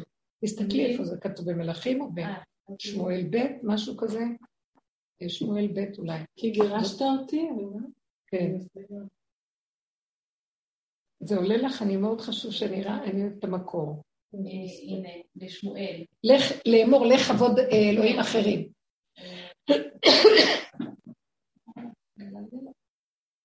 ואם בני אדם ארורים הם בפני השם, כי גירשוני היום להסתפח בנחלת השם. לאמור לך עבוד אלוהים. לאמור לך עבוד אלוהים זהו, מה הכוונה? חז"ל מפרשים ואומרים לנו, מה הם אומרים לנו פה? אומרים, כל מי שגר בחוץ לארץ כמי שאין לו אלוה. ואז הוא אומר לו, מה אתה אומר לי לגור בחוץ לארץ? זאת אומרת, לא יהיה לי אלוקים, אתה כאילו הולך לעשות עבודה זרה. כל תקופת הגלות זה נקרא עץ הדת. עם ישראל נמצא, כל עוד עץ הדת קיים, זה נקרא גלות. אנחנו בתקופת גלות, אפילו שיצאנו ממצרים, וחזרנו, נחלנו בארץ ויצאנו עוד פעם לגלויות. כל הגלויות, השורשים שלהם במצרים. כתוב, ברגע שהוא אכל מעץ הדת, ירד המלאך גבריאל ונעץ קנה מתחת לים, וכרך גדול של רומי נבנה שם. שזה מצרים, גלות מצרים. זאת אומרת, כל הגלויות שייכות לתודעת עץ הדת. וכל הגלויות זה לצאת מארצנו ולגור בחו"ל, באדמות חו"ל. זאת אומרת שאנחנו לא חיים עם השם באמת, אנחנו בדמיון השם, וזה נקרא עבודה זרה. עץ הדת היא עבודה זרה שקיימת בעולם. אז אנחנו, עד שלא חזרנו לארצנו, ותחשבי מה זה חזרנו לארצנו. הנה, יש לנו שיבת ציון, חזרנו לארצנו, אבל את יודעת שאנחנו בגלות עדיין? אנחנו לא באמת מיצינו את הקודש של אה, קדושת האמת של ארץ ישראל. תסתכלי מה הולך פה. כל הצורה של השלטון, כל הצורה של החיים פה, כל הבלאגן שהולך. אה, זאת אומרת שאנחנו, עץ הדת יתגלה כעבודת הרע הכי גדולה. אז לא הייתה ברירה ליהודים רק לתקן את עץ הדת בתוך עץ הדת, אז היינו צריכים להילחם דבר מול דבר. אבל, אבל לקראת הסוף יתגלה השם והכל יראה מי השם האמיתי ומי העבודה זרה באמת שעבדנו. אין ברירה. לכן היהדות אמרה, אה, חז"ל אומרים, הלוואי אותי עזבו בגלות, בתורתי שאמרו, אל תחפשו אה, לעבוד השם. רק לקראת הסוף, תדעי לך שאנחנו בסכנה מאוד גדולה. לקראת הסוף קמה החסידות, דוד המלך, הוא כל הזמן מחפש את השם לדבר. ו... ואז הוא גם כן בדמיונו. למה? כי הוא אמר להשם בחנני ונשני, צופה כליותיי, הביא לו את בת שבע. אמר לו, למה אתה רוצה שאני אבחון אותך? כי אני כל כך אוהב אותך, השם. אז הוא אמר לו, אתה אוהב אותי? את, את, לשים את הפנס על האמת של האדם, זאת אומרת, שיראה את השקר שלו. אז הוא מביא לו את הניסיון עם בת שבע, הוא לא עומד בניסיון בת שבע, ואז השם שולח לו את גד, אה, או נתן הנביא, והוא אומר לו, אה, אתה חושב שאתה אוהב את השם, אתה אהבת את בת שבע יותר מהשם. אז למה אתה אומר בחנני ונשני? אוי ואבוי לך אם יבחנו אותך. מיד תתגלה האמת שלך. שאתה באמת אוהב את השם, אבל זה נדמה לך שאתה באמת אוהב אותו. אני אביא לך אינטרס הכי קטן, אתה רואה שאתה אוהב את האינטרס יותר ממה שאתה אוהב את השם. ודוד המלך מאז היה אומר, חטאתי נגדי תמיד, כי פשעה נידה וחטאתי נגדי תמיד, פרק מ"א, ואז הוא גם אה, באיזשהו מקום אמר, בהמות הייתי עמך. כי פשעה אני חטאתי, בהמות הייתי עמך. זאת אומרת שאז הוא התחיל לעבוד את השם מתוך הבהמה, מתוך הכרת הבהמה. הוא לא התבייש להגיד את האמת הזאת, כי זאת האמת שלך. וכל השאר זה... ובגלל זה יש לנו מערה שחורה. כי אנחנו רוצים כל הזמן לספק את הדבר הזה ולבקש לנו השם השם וזה, וכשלא הולך לנו נשברים ועוד פעם ועוד פעם. זה עם זה. תגידי את האמת. זה מפחיד את הבני אדם להגיד את האמת, זה נראה להם תפילה. עד שלא נכפור בתודעת עץ הדת, לא נוכל להגיע לאלוקות באמת. ובגלל זה, אני אגיד לכם את האמת, נשים יש להן יותר אומץ לדבר הזה. כי נשים עוברות הרבה ייסורים וכאבים, שהדברים עוד יושבים בדת, אנשים בתוך הבשר, בתוך החיים הרוטטים, ויש להם מצבים מאוד מאוד קשים, שבסוף, כמו שאסתר, שהיא נכנסה לבית אחשוורוש, מרדכי הכי גדול ישב בחוץ, הוא לא יכולה להיכנס למקום הזה, היא בסוף אמרה, כאשר עבדתי, עבדתי, כפרה בהכל. היא אמרה, אם אתה לא מתגלה פה עכשיו, אז איפה אתה? מה? מה שאלה שבדעת לא יגידו ככה, זה לא נראה להם טוב. לכן לקראת הסוף, על ידי, זה יסוד של דוד המלך, שהוא מצד הנוקבה, שהוא הגיע למצבים הכי עמוקים בקשר של האמת שלו עם בורא עולם, והודה באמת הכי גרועה שיכולה להיות. אבל איפה החיבור של זה עם התורה? כי גם רב אושר הוא, לא אומרים עליו שהוא הקפיד על קלה כבחור. אל תבלבלי. לא, אני רוצה לדעת. לא, אני רוצה להגיד לך שאף אחד לא יודע על אושר כלום. אז לא משנה, אז תגידי לי מי... ההוא אומר שככה הוא עשה, והוא אומר שככה הוא עשה. לא משנה, אז תגידי לי את. אני אגיד לך מעצמי, למה אני יודעת מה רב אושר? יודעת מה אני. אני יודעת מה אני, שבאמת, באמת, באמת, ולפעמים זה, אני אומרת לכם באמת, עכשיו כבלם ועדה, זה לא אכפת לי.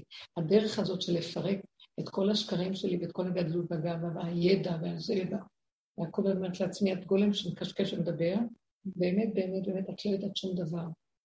אני מגיעה למקום, ואני אמרתי לכם את זה, תקשיבו, תאמינו לי, אני לא יודעת אם אני יהודייה או ערבייה, אני לא יודעת מי אני, אני, אין לי, אין לי תחושה של שייכות.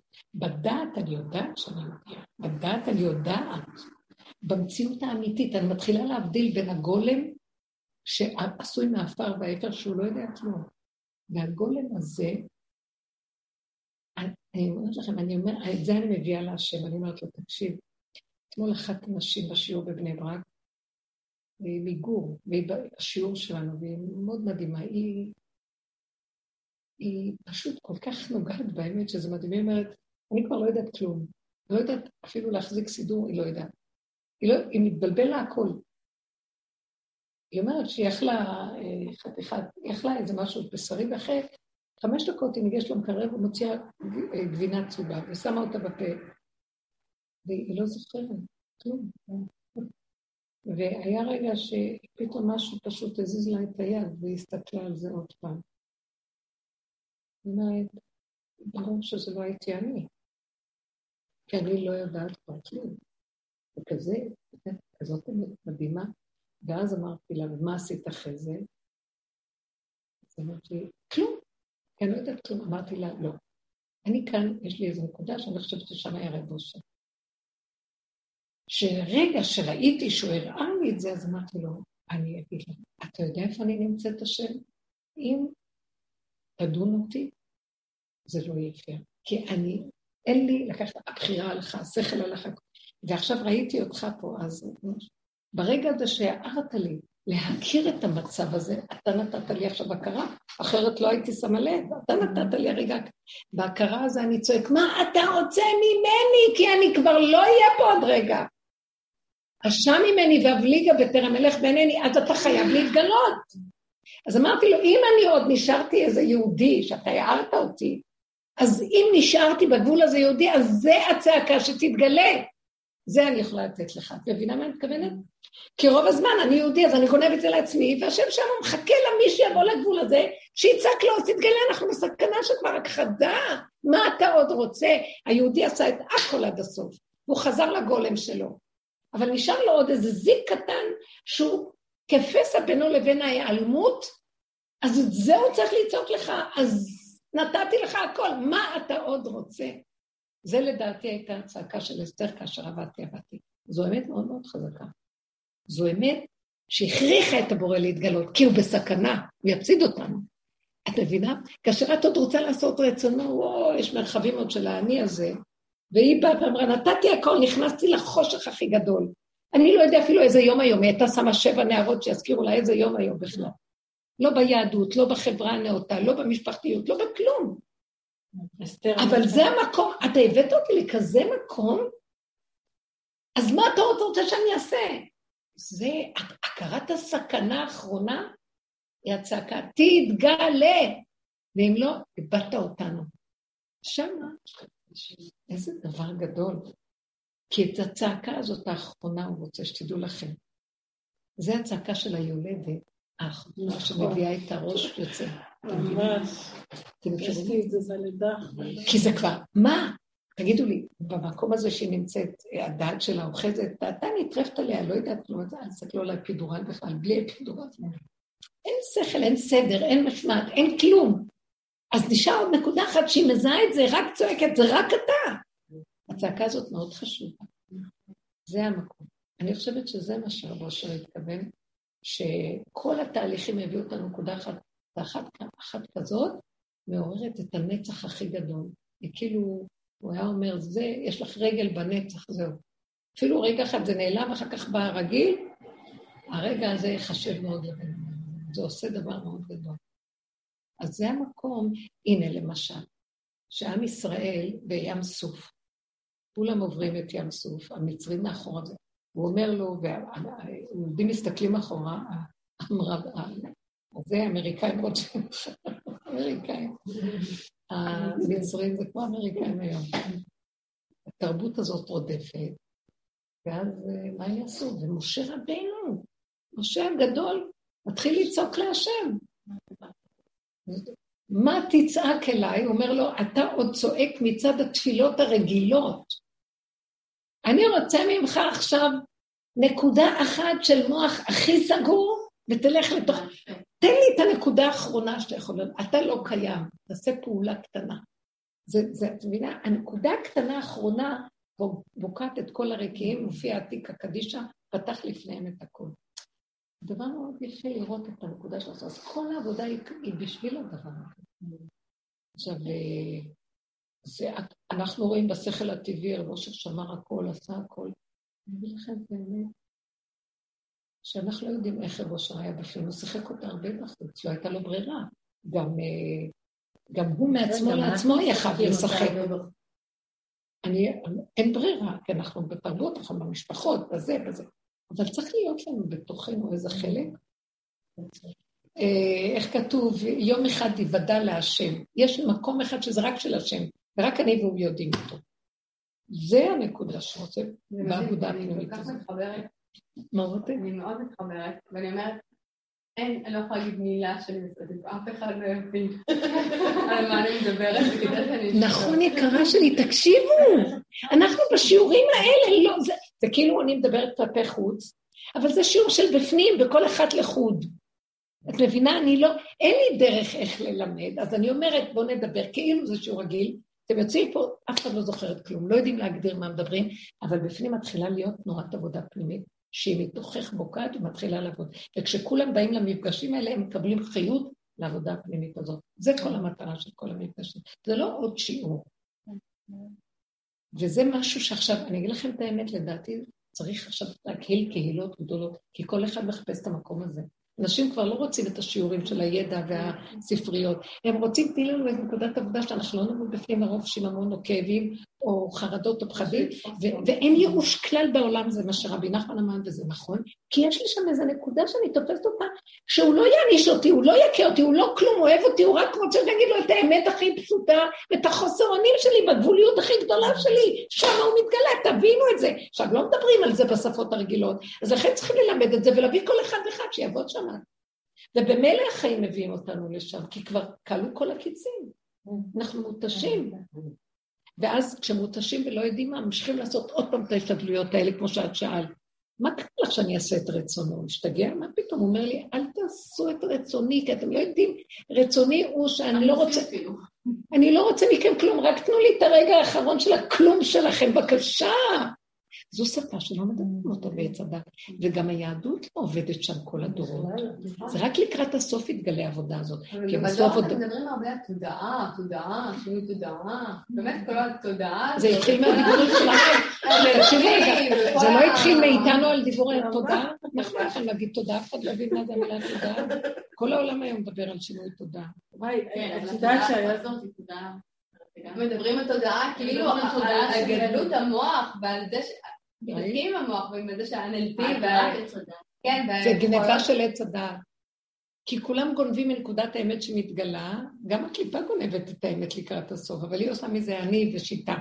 שיטה מלשון שטות, כי זה בתוך עץ הדעת. ואילו אנחנו צריכים לקחת את השיטות, את כל השיטות לפרק ולהישאר בלי סדר, בתוהו ובוהו, בלי כלום, בגבול, לא הולך לי, מה שאני לא אעשה אני תקוע, ולא להישבר, ובסוף להגיד לו, אה, זה לא מול העולם, זה רק ביני לבינך, כאילו אני מסובבת את הפנים מהעולם לבורא עולם, שהוא נמצא בתוכי אחורה. Mm. ואני רק מדברת איתו, אז תעזור לי, כי רק אתה יכול להושיע אותי. זה דוד המלך. כל הטילים מובילים לשם, בהתחלה הוא גם נלחם עם העולם והכל, בסוף הוא רק דיבר עם בורא עולם בתוכו וזהו, זה תהליכים. זה כל כך יפה הכל. תתעוררו, חבל על החיים. השם מחכה, מת, שנשים את הפנים שלנו אליו. הוא ברא אותנו לכבודו, והוא נמצא בקישקע שלנו, בעומקים של הלכלוך שמה, שמה הוא רוצה אותנו. לא חבל על החיים. די, תסגרו תיקים מהעולם, אין שם תשובות יותר, חבל לכם על החיים. איך את אומרת, קראו לחסידיי קורטי כן, אספו לי חסידיי קורטי בריתי עלי זבח. ואספו לי את החסידים שזבחו את הישות שלהם לעולם, והם כרתו איתי ברית להיות איתי. להיות איתי, אני, אני איתו. ברית זה כמו ברית הנישואים, אני ואתה אחדות. אין לי חיים. עצם ההוויה, ככה אני מבינה, ההוויה שלנו פה. הגוף וההוויה שלנו פה, ולא מה אני אהיה ומה אני אעשה מחר, בלי השכל הזה, זה גנב את הכל. לא, הוא לא, הוא לא ברא אותנו ככה, הוא ברא אדם הראשון עם גוף והוויה. כתוב, וייצר השם את האדם עפר מן האדמה, ויפח באפיו נשמת אלוקים. עשה אותו גוף ונתן לו הוויה. הוויית השם. בא עץ הדת, הזיז את ההוויה והתיישב בגוף ושולט על הגוף. הרשע זה גמר עם המוח. טוב, בכל הדורות, אי אפשר, כרגע זה, המח... זה החולי. עכשיו, איך החולי? ההומופתיה היא מאוד אמיתית. ההומופתיה יש בה משהו של דומה בדומה מתקן. מה עושה המופתיה, שזה סוג של רפואה? היא נטורופתית. אה? היא נטורופתית. אה. טוב, הטרופתית זה לא בדיוק הומופתיה, לא, לא, אבל לא חשוב. כן, היא לוקחת מהחולי עצמו כדי לתקן. כי זה הרפואה האלוקית. כי מה כתוב? הבשר בדם מרפא את החולי, יש חולי ויש רפואה, ואילו הבורא עולם איך מרפא? מהמכה עצמה הוא מכין רתיעה. זאת אומרת, מהחולי עצמו הוא מכין רפואה. הרפואה יותר אמיתית. התמרת האנרגיה, מהדבר עצמו, בשיא הקלקול שלו מביא לך את הרפואה. יש מאין. אז אה, זאת אומרת, אולי נגיד אפילו עין מיש, אני לא יודעת. גרעין של חיטה. זאת אומרת, מהמקום הזה הוא רוצה שנעשה לו את ההתמרה ונביא. אז עכשיו, אה, אדם הראשון הלך לאיבוד שהוא אכל מעץ הדעת, כי נהיה לו הבלבולים פה, בעוד שהתיקון הוא פה. יש אה, מוח מאוד עמוק בתוך המעיים, שהוא חכם מאוד, וכמו שכתוב, ואני חושבת שזה תענית, אני לא יודעת באיזה מסכת, לעולם ידע אדם שקדוש שרוי בתוך מאיו. בתוך המציאות שלנו יש שם קדושה מאוד גדולה, ומחכה מתי נרד אליה השכינה. ונקים אותה, מה זה נקים אותה? ניתן לה את התשומת לב ולא נלך אחרי המוח. זה אני כל הזמן מבקש ממנו, תפתח לי את החושים, שאני אראה, אני, אנחנו רואים ולא רואים, רואים, שומעים ולא שומעים. זה המוח, זה, זה מסכסך, הוא עושה מסכים שלא נותנים לנו לראות ולשמוע. ואז הוא מבלבל אותנו עם דעות וידיעות והבנות והשגות. אנחנו הולכים לאיבוד, וזה החולי שלנו. צריך להיות מאוד חזק, להפסיק עם החיוביות הצדקותית, כי היא נורא, היא מזינה את עץ הדת החיובי הימני, וכתוב ישלח לקץ הימין משיחנו. את השמאל כבר פירקנו, היהודים יושבים בטוב, וגם את זה צריך לפרק, כי עדיין זה בתוך המנגנון הזה. ואנחנו צריכים רק ללכת עם המקום של האמונים אליו. זאת אומרת, אנחנו כאן סוגרים את הקשר לתרבות, כי הקשר לתרבות היא איתו ורק. צריכים להגיע למקום שאין לא זה ולא זה. איפה המקום הזה שאני יורד מזה? זה לא מדבר. אני חייב אותו. שם אני יכולה לחפש את השם. כמו שכתוב, אה, בגלות אנחנו אומרים, הלוואי אותי עזבו ותורתי שמרו, תתעסקו בחוקים עם הספרים. ולקראת הסוף התרנגול אומר, בקול השביעי עת לעשות להשם, הפרו תורתך. עכשיו תפרו את כל הספריות והספרים, וזה הזמן לעשות להשם. אז זה בדיוק הפוך מאיפה שהספרים נמצאים. ספרים זה כאן. מה שנקרא דעת סופרים תסרח, שזה יושב במוח. קנאת סופרים, הקנאה יושבת במוח בדרך כלל. צרות עין, העין גבוהה, היא קרובה לדעת, וקנאה. אז אנחנו צריכים לרדת לחלקים הכי פשוטים שלנו, הכי כמו ילדים קטנים שלא יודעים. ולהעמיד את הדעת הזו, תרבות של כל כך הרבה דעת, האמת שזה קליפת הדעת, זה לא ממש דעת. אז זו עבודה מאוד קשה, אבל, אבל הדור כבר כל כך קשה שהכל כבר נופל, לא מרגישה את זה. אנחנו לא יכולים לסמוך על עצמנו, הדעת גונבת על המקום. משהו שאת יודעת, ישר איזה סיפוק, איזה הרגשה, איזה פתיחת שלנו. והיום זה משהו שגילית, שתובנה, תובנה, אחד גונב מה שאני כל היום תובנות. כל הזמן גונבים מהשני, חומרים, תובנות, כותבים ספרים, אחד גונב מהשני. זה לא אמת כבר. לא, אין כבר מה למצוא שם, זה רק עבודת ההתבודדות, ההתבוננות. זאת אומרת שההתבודדות צריכה להיות מתוך המידות. שימי את המוח על המידות ותדברי. כ... אנחנו צריכים לרוקן את המוח לתוך הפה, כי המוח מתבונן על המידות, עד, עד שזה יהיה מצב שהלב ידבר מהפה. המוח ייגמר והבשר ידבר. הבשר ידבר זה הנבואה.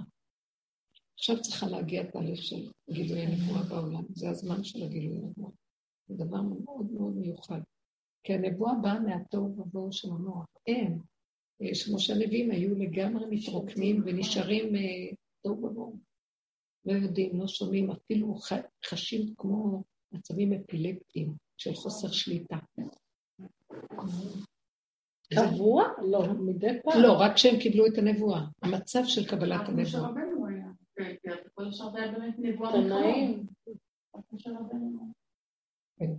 משה רבנו היה לו משהו אחר, שהייתה לו דעת אמת, לא של עץ הדעת, והדעת אמת הייתה, היא קו, היא הבריח התחון, המבריח מן הקצה לקצה, הוא עומד, הוא יכול לנגוע בבשר ולא צריך לשכב או לאבד איזה שום דבר. זה דעת האמת. ועץ דעת, השורש שלו בדת העליונה, אבל שנגנבה והתלכלכה. ולקראת הסוף, אנחנו רוצים לחזור לדעת הזאת. האריזל אומר שעץ הדת הוא עץ החיים, רק זה כאילו הענפים והסבך של היער, וזה השורשים. לכן צריכים לרדת לגוף. ומהגוף תתגלה דעת חדשה מאוד גבוהה. מלאה הארץ דעה את השם, זה כיוון אחר. אבל uh, זאת העבודה שאנחנו עושים, זאת אומרת, הנקודה היסודית בעבודת הדרך היא לחפש את השלילה ולשלול את החיובי לגמרי. זה מאוד קשה. כי האדם, כל המעוז שלו והביטחון וכל הזה, אה, כן, זה בחיובי שלו. עכשיו תשללי לו את החיובי, הוא מתערער. מישהו אומר לו איזה משהו ומעליב אותו, אין לו, הוא, לא, במה להיאחז. תקשיב, אנחנו צריכים להגיע למגע, שיגיד, הוא צודק. מה אכפת לך? תודה באמת, מה אכפת לי? אני, התרגילים שהיינו, אני זוכרת שנניח מישהו היה אומר לי איזה משהו, איך בא לי היה אומר לי משהו. ואז אני בלילה, את יודעת, לישון, פתאום צף לי, אתם יודעים איך זה? עכשיו שאני לא שוטפת כלים, לא כלום, לא נוסעת, אז המוח מתחיל לקשקש, ככה הוא אמר לך. מתחיל לסכסך, ואז יש לי כאבים, מה לקחה, מה לא כן. אמר לי, כן אמר לי. מתהפכת מצד לצד לצד. אתם זוכרים את כל, מה לא היינו מספרים? הוצאנו כאן את כל ה... את כל הג'יפה היינו רוצים, כל הזה. זה היה הבסיס. ואז הייתי אומרת לעצמי, אני לא יכולה לישון, לא יכולה לישון. בסוף אמרתי, הבעיה שלך זה שאת לא מודה באמת. מה מאיים עלייך להגיד שהוא צודק? נניח שהוא אמר שאני לא יודעת טיפשה. צודק. ברגע שהסכמתי, הלכתי לישון. תקשיבו, זה ראיתי המאוימות שלי, שזה האגו והדמיון שלו, שלקחו לו את המעמד של... זה הכל באוויר. אור בפרח, אין בזה ממשות. על זה אני לא אשן, ואני מאמינה לזה, ואני ממיתה את עצמי בשביל מישהו שהוא בכלל ישן ונוחר, בכלל לא חושב עליי, ואני בצער כזה. תקשיבו, אין כסילות יותר גדולה מזה. בתי החולים ישובי מלאים מאנשים מהסוג הזה, זה כל כך כואב הלב. כי הם לקחו ברצינות את המציאות מאוד. מה? השם גיל, אמר, נכון, בוא נגיד ישר נכון. עכשיו, כשאני רואה שאני, שאני משתחררת על ידי ההודעה באמת, שתהיה גרועה ככל שתהיה, אבל למה אני מוכנה להודות? כי אני לא יכולה לסבול את הכאבים והפחד מהשיגעון, הוא באמת אכפת לי. זה אני לא מוכנה, שאני אשתבש. אז אני מוכנה להודות, וכשאני מודה אני נהיית רפויה פתאום, ונעלמת לי הכפייתיות הזאת של ה... אני מאוימת שמא אני... המאוימות נעלמת, אין לך בן חורין יותר מזה, שלא אכפת לו שיגיד. הלוואי, אנחנו... קל לדבר, אבל זה בכל השטחים צריך להיות המצב הזה. כל רגע משהו. אבל איפה זה מתחבר עם הגבוליות של הגוף? כי אני רואה שעכשיו בגבוליות של הגוף יש משהו שאומר כאילו, לא, לא מתאים לי יותר להיכנע שם, כאילו... להיכנע? כן, כאילו, לא מתאים, לא, זה לא חייב להיות מהמוח, זה מהגוף, כאילו. למה לא מתאים לך להיכנע? כי לא מתאים לי ככה, לא, מתאים לי ככה. אז תקשיבי, זה בדיוק אותו דבר. לא, לפני זה הייתי עובדת על המקום הזה. טוב, מה אכפת לך? תשתקי, זה נכון, זה אני, זה הוא, זה לא, זה בסדר. אז היית משתיקה את הקולות. אז הייתי משתיקה את הקולות, אבל משהו... כי הפסיקה המאוימות. אבל בפנים עכשיו צץ משהו שלא, זה לא מתאים. אז אני כן, אגיד, אגיד לך... או משהו, או כל רגע, זה יכול עכשיו להתאים אחרי זה לא להתאים, לא משנה. בואי אני אגיד לך, זה לא מתאים, את יודעת למה? קודם אני מפחדת, כי אני עוד, יש לי את האוויר הפתוח שיכול בחלל הזה להשתגע, כי המוח רחב והאוויר פה אני כל כך בגבול, בגבול לא משתגעים. ילד קטן אה, יכול לצבות למישהו את האוזן שירגיז אותו, אחרי רגע הוא גומר, זה לא, זה לא מתמשך, mm. הוא ביסוד הגוף והגבול, ואילו אני כאן ביסוד הפחד מההתרחבות המוחית. Mm. אז לכן משתנה עכשיו. עכשיו את יכולה להגיד. עכשיו תהיי כמו ילדה קטנה, לא חושבת, לא מחשבת, לא כלום. מישהו עשה לך ככה, תעשי לו ככה. נגמר, מה יש? כן, זה כמו ילדים קטנים, ההוא החטיף לו, הוא נשך לו. ונגמר אחרי שנייה, ושניהם בכלל שכחו מזה. בעוד שאדם בתודעת עץ הדעת זה רחבות הדמיון, סכנה מאוד גדולה, כי לוקח את עצמו רצינות, האני כזה גדול והכל, אז לכן הוא בסכנה. שם הטריק הזה עוזר. כשאת מגיעה לגבוליות, זה הכל נופל, כבר הדעת נופלת, הכל נופל, ונשארים החושים הפשוטים והדחפים אה, היצריים הפשוטים. אז זה בא לך, בא לך, תגידי, לא נורא. זה קרה לנו כמה פעמים, את זוכרת? זה דווקא מקום מאוד יפה. את יודעת איזה מקום זה? זה המקום של משיח בן דוד. היה לי קשר, אמרתי לך, עם הבן אה. אדם הזה, דוד. כן. הייתי רואה איך הוא עובד. מה שבא לו, איך שבא לו כאן הרגע. ואחרי רגע, הכל היה נעלם, כאילו, ולא היית יכולה לכעוס על הבן אדם. כן. גם ידעת שאפילו אם לי היה כאבים ממנו, לא- שזה לא הוא, הוא רק הוציא לרגע, עשה ככה, ובעצם הוא המראה שלי, מחפשים אותי, אבל זה לא הוא. אין כעס על אנשים מהסוג הזה, בגלל שהם לא באים מהמוח, הם באים כל כך מהגבול שלהם, הם לא יודעים אפילו מה, את מבינה? זה כן, יסוד של לא עידן בן... לא, הוא לא. אכפת לו לפגוע, לא לא לפגוע. הוא לא במקום של אה, אכפת לי להתחשבות, כן. התפעלות, כן. התחשבות בשני. הוא לא יודע מי השני שלישי. כמו ילד קטן אמיתי. שם זה היסוד של הגילוי האלוקי. אז את לא מבינה, זה כל כך אמיתי, שזה השם בכבודו ובעצמו עושה את זה, זה לא כבר הילד או האני של האדם.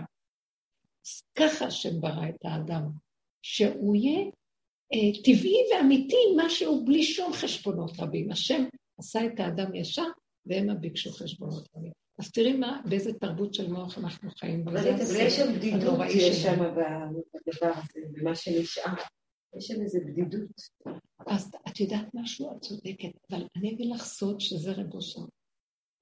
לימד אותי, וגם הצורה שהוא לימד אותי זה לא כמו שהוא דיבר איתי, אבל הוא לימד אותי, הכרתי מהעבודה שלו. איך? כל פעם שאני מגישה את הבדידות, אני מפיגה אותה על ידי הדיבור. במילה בדידות יש ב' וד', שזה שתיים, את לא לבד אף פעם, זה רק נדמה לך. המוח אומר בדידות, זה לא נכון. תתחילי לדבר. תוציאי עברו, תגידי מילים, אני מרגישה בדידות, חסר לי אותך אבא.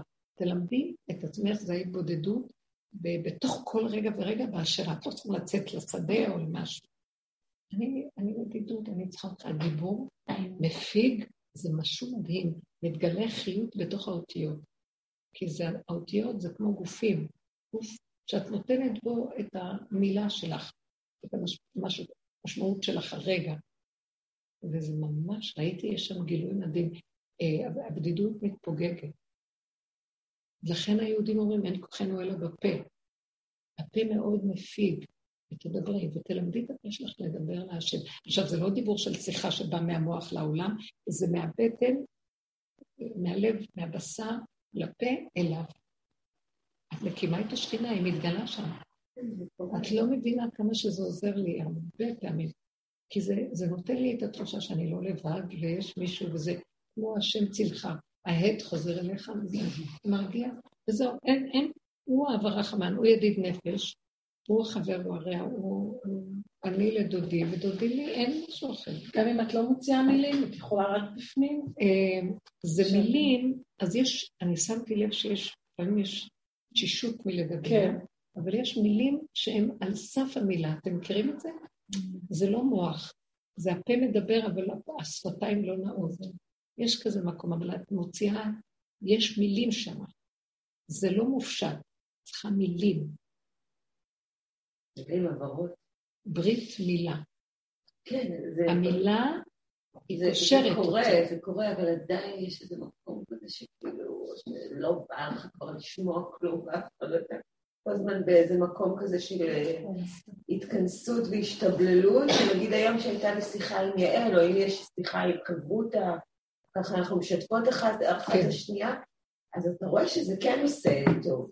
זהו, כן? אה, כן, הדיבור. זה כן משמח, עכשיו, את יכולה לעשות כן את זה בלי. בן אדם, את ואת, זה הבן אדם. אז השני. אני עושה את זה, אבל זה פחות, כי כאילו, לא, זה התעצלות. דברים מאוד השתנו, החברתיות מאוד השתנתה, הכל מתנפץ, זה לא...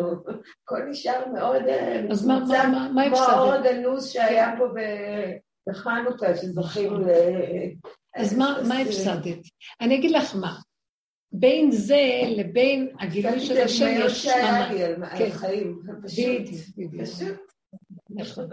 זה קשה רק להפסיד. את הדמיון שהיה לי על איזה החיים. באמת, מה אני של. המתיקות והחברות והביחד והקהילתיות וה... כל אחד בסוף לבד, רק איתו. אבל זאת שלי האמת, חזרנו לאמת. או עם הילדים או ביום. בדיוק. שמתם לב? עכשיו, זה לא סותר שברגע אחד את יכולה להיות מחוברת עם מישהו כן, משעתו נכון, את לחבר אבל. ברגע שבא לך בדידות לבד לבד, תלמדי גם עם זה ליהנות ולהגידי, זה העיקר. כל השאר זה אפשרויות שאנחנו יוצאים לעולם לרשות הרבים, אבל ברשות היחיד, אין אדם נכווה מחופתו של חברו, כתוב בעולם הבא שזה רשות היחיד. כל אחד יושב בחופתו ואינו נכווה מחופתו של חברו. זאת אומרת שאין שם חבר, אין אף אחד, את לבד. אם אנחנו לא נסגל לעצמנו את הנקודה פה, זה יהיה סיוט עולם הבא. מה אומרים אין עולם הבא? ומה זה הגיהנום? שאת יושבת ברשות היחיד והחלונות פתוחים ואת רואה את רשות הרבים. אין צער יותר גדול. מה זה? רשות היחיד ורשות הרבים. שאת רואה בחוץ, שאת נמצאת בח... בבית, נמצאת, ואת רואה את השני והשלישי והרביעי. זה הגיהנום, כי אז את יכולה להשוות, ואז את באה בטענה, ואז את נבהלת, ואז זה... זה עושה לך... אין לנו אלא את עצמנו. פייסבוק. פייסבוק. אה, רואה את כל ה... מעבר להתמכרות למסכים, זה באמת לראות את כל מה שבחוץ, הכל בחוץ, הכל הדעת שלה, בצד, וכל שקר בחוץ, כן, וכל הבלוק. כולם נראים שם כל כך... כולם מחייכים, הזוגיות שלהם. פה. אני דואגת לאחרים, ואני מנסה לחשוב אני בתחילת דרכי כמטפלת, ואני אומרת, איך לפתור לאנשים את הבעיות וזה, ואיפה הילדים שלך? רגע, הילדים שלך, הכנת ארוחת כאן ועכשיו פשוט. עכשיו עשית להם, עכשיו את הולכת זה החוצה, ומה מה הם אוכלים עכשיו? מה את עושה עכשיו? מה את רצה לעזור לזאתי, וזאת שליחות פה, ולהושיע את זאתי, ולהציל את זה ולרפא כל את מה זאתי. שהדרך שהיא שלנו הילדים דיברה שלך, שנים. כן, עכשיו זה נכון. חודר לכל העובדים, את רואה. באמת המקום הוא שצריך להיזהר מהסכנה הזאת, כי המוח מתחיל לרוץ קדימה. לא. ואם רץ ליבך, חזור לאחוריך. תושיב אותו לאחד, שב פה. מה אני עושה עכשיו? מה זה מה זה? אז ההורים יקשרו, מה אני צריך בשביל זה לבית החיים שלי? אבל המחשבות אומרים, מה? ככה עשו? אתם מכירים, אם אני עכשיו, אם נעשה פה הצגה, באמת אה, דרך וגם כזאת, מחשבות וגם את שומעת אנשים, ככה אנשים מדברים סביבך, זאת אומרת, גם אנשים סביבך, בשביל מי שמגיע. לכן אני אומרת. לכן אני אומרת לכם, תסגרו את קורונה, נכון, תסגרו את התרבות, תסגרו את התרבות? תאכלי את זה שם, שמתי לך. לא הצילומים, רק קצת. את תמיד זה- זה- זה לכיוון המנורה למעלה. איזה מנורה? לא, את המחשב. שישמעו. לא, מישהו, אתמול הייתי באיזה מפגש כזה, אז אה, סיפרו על הרב של הרבי עקיבא, שהוא אה, היה מייסר את עצמו, ולא יכולתי לשמוע את זה, כאילו איכשהו הוא ייסר את עצמו. רבו של רבי עקיבא. ממש קמתי וכאילו, רציתי לברוח משם, היה לי קשה לשמוע את האיסורים שהוא עבר. לא, כשהיא דיברה על ה... זה, נזכרתי בזה. שאי אפשר להכיל את זה כבר, את האיסורים של זה מקום. אחר זו תקופה אחרת. דור אחר, זה לא זה. זה הדור אחר, מצב אחר. השואה אנחנו לא יכולים להכין. לא, זה היה ממש קשה, הסיפורים עליו. איכשהו... אה, זה לא- הוא סיפר שכאילו...